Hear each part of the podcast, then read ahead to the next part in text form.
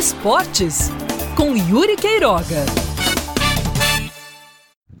Mudanças no cronograma, pelo menos no que se refere ao Botafogo, graças à divulgação do plano de flexibilização por parte da prefeitura, que prevê que os treinos para esportes profissionais só podem voltar na segunda fase da retomada da economia.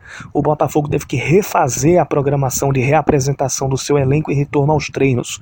Havia a previsão de que no dia 23 de junho o elenco já estivesse reunido em João Pessoa e fizesse pelo menos aquela primeira fase da retomada dos treinos pelo protocolo da CBF, em grupos pequenos e horários diferenciados.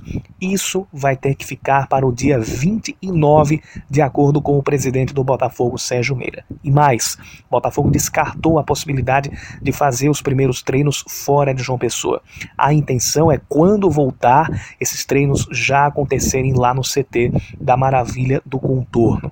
O outro time, como a gente tinha dito na coluna de ontem, foi o Atlético de Cajazeiras. O Atlético tem lá pela sua cidade um decreto que é um pouco mais é, a gente pode chamar de flexível mesmo, é um pouco mais brando em relação às coisas que não ainda não vão funcionar na primeira fase da sua reabertura e pode nessa semana ou início da próxima já retomar os treinos.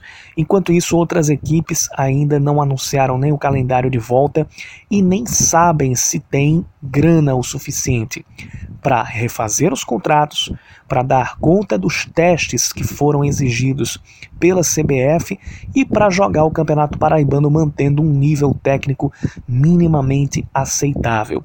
E são questões muito difíceis de equacionar, sim.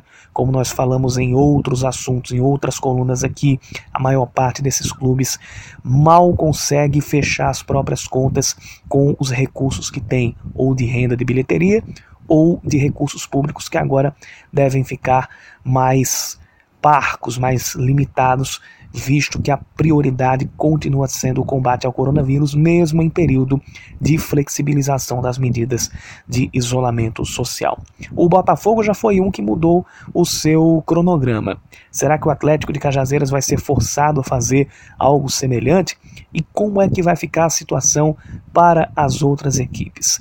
Isso é o que a gente vai ver nos próximos dias, nesses capítulos que marcam o possível retorno do futebol paraibano em seu campeonato estadual.